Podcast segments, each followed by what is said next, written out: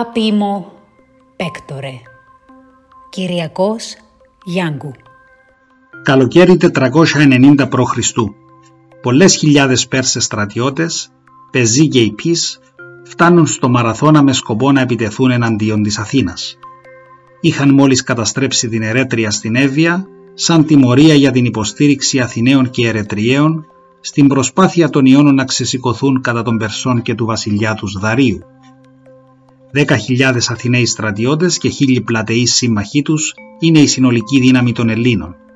Οι Αθηναίοι ζήτησαν και τη βοήθεια των Σπαρτιατών, η οποία, για την ιστορία, έφτασε μεν αργά δε, αφού οι δύο χιλιάδες Σπαρτιάτες πολεμιστές έφτασαν στο Μαραθώνα όταν η μάχη είχε ήδη τελειώσει. Όπως αναφέρει ο πατέρας της ιστορίας Ηρόδοτος, ο οποίος παρόλη την κριτική που δέχθηκε από σύγχρονους του αλλά και μεταγενέστερους ιστορικούς, αποτελεί την κύρια πηγή πληροφοριών για τους Περσικούς πολέμους, αγγελιαφόρος του αιτήματος των Αθηνών προς τη Σπάρτη ήταν ένας Κήρυκας, ταχυδρόμος δηλαδή και δρομέας, ο Φιδιπίδης, ο οποίος έτρεξε την απόσταση ανάμεσα στην Αθήνα και τη Σπάρτη, απόσταση πέραν των 240 χιλιόμετρων σε διάστημα δύο ημερών, κάτι το οποίο θεωρείται ακόμα και στις μέρες μας άθλος.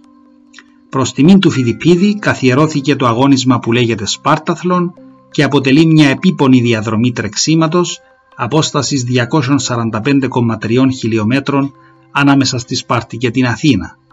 Αντίθετα, αυτό που έχει επικρατήσει και έχει μεγαλώσει γενναίες γενναιών σαν ιστορία είναι το ότι ο Φιδιπίδης μετά την νικηφόρα έκβαση της μάχης του Μαραθώνα διάνυσε τρέχοντας την απόσταση ανάμεσα στο πεδίο της μάχης και την Αθήνα 42 χιλιόμετρων και αναφώνησες στις πύλες των Αθηνών το γνωστό «Νενικήκαμεν» και ακολούθως έπεσε νεκρός. Ως εκ τούτου ο μαραθώνιος δρόμος καθιερώθηκε προς τιμήν του. Κι όμως κανένας ιστορικός, ούτε ο Ηρόδοτος, ούτε κάποιος άλλος σύγχρονος του ή κατοπινός επιβεβαιώνει αυτό το συμβάν. Αντίθετα, φαίνεται ότι κάποιος άλλος αγγελιαφόρος, είτε ο Θέρσιπος ο Ερχιεύς, είτε ο Ευκλής, διάνυσε αυτή τη διαδρομή και όταν έφτασε στην Αθήνα αναφώνησε «Χαίρετε, χαίρομεν» και αμέσως μετά πέθανε. Ανεξάρτητα από το ποιος είναι τελικά ο δρομέας που πραγματοποίησε αυτή τη διαδρομή και έφερε το μήνυμα της νίκης στην Αθήνα, αυτό που είναι γεγονός είναι ότι είναι ο πρώτος καταγεγραμμένος στην ιστορία αθλητής που πέθανε σε αγωνιστικές αθλητικές συνθήκες. Η καρδιολογία των σπορ αποτελεί τον κλάδο εκείνο της καρδιολογίας που μελετά τους αθλούμενους πριν, κατά και μετά τις αθλητικές τους δραστηριότητες και προσπαθεί να ανοιχνεύσει καρδιολογικά προβλήματα τα οποία θα μπορούσαν να τους θέσουν σε κίνδυνο. Τα ωφέλη της άσκησης για τον οργανισμό είναι αναντίλεκτα και από πολλών χρόνων τεκμηριωμένα. Ένα άτομο που ασκείται βοηθά τον οργανισμό του να έχει καλύτερη ρύθμιση της αρτηριακής πίεσης, βελτίωση των επιπέδων ζαχάρου του, αλλά και διατήρηση καλύτερης καρδιαγγειακής λειτουργίας.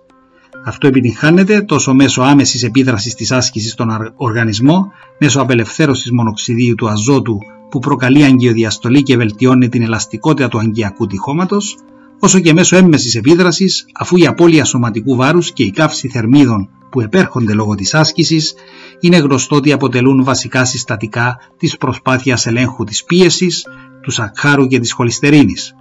Επιπλέον, ουδόλως πρέπει να παραγνωρίζονται τα ωφέλη της άσκησης στη βελτίωση και ενδυνάμωση του μυοσκελετικού συστήματος, του περιορισμού της οστεοπόρωσης, της ενίσχυσης του ανοσοποιητικού συστήματος που έχουν από παλιά αποδειχτεί. Αυτό όμως που πρέπει να τονιστεί είναι ότι η σχέση άσκησης και ωφέλους δεν είναι γραμμική. Δηλαδή δεν σημαίνει ότι όσο περισσότερο γυμνάζεται κάποιος τόσο περισσότερο ωφελείται ή ότι καθίσταται πιο υγιής. Μελέτες έχουν δείξει ότι η υπερβολική άσκηση προκαλεί φθορές στην καρδιά σε μικροσκοπικό επίπεδο, οι οποίες είναι δυνητικά επικίνδυνες, αφού αποτελούν αιστείες αριθμιών. Δυστυχώς δεν έχει οριστεί σαφές μέτρο του τι θεωρείται υπερβολικό και τι όχι, και αυτό που έχει σημασία είναι να γίνεται εξατομίκευση του προγράμματος εκγύμνασης βασισμένος στις ιδιαιτερότητες κάθε ατόμου. Οι διεθνείς συστάσεις για την άσκηση για τις ηλικίες 18 έως 64 ετών προτείνουν 150 λεπτά τη βδομάδα μέτριας έντασης άσκηση, δηλαδή γρήγορο περπάτημα ή κυπουρική, ή 75 λεπτά έντονης δραστηριότητας, τρέξιμο, ποδήλατο, σαν το ελάχιστο απαιτητό.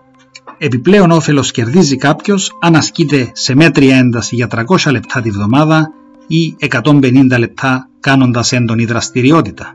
Ανεξαρτήτως αυτών όμως, κρατάμε σαν επιμήθειο το σοφό και παντός καιρού μέτρον άριστον ή το λακεδαιμόνιο μηδέν άγαν, δηλαδή ουδέν καθ' υπερβολή.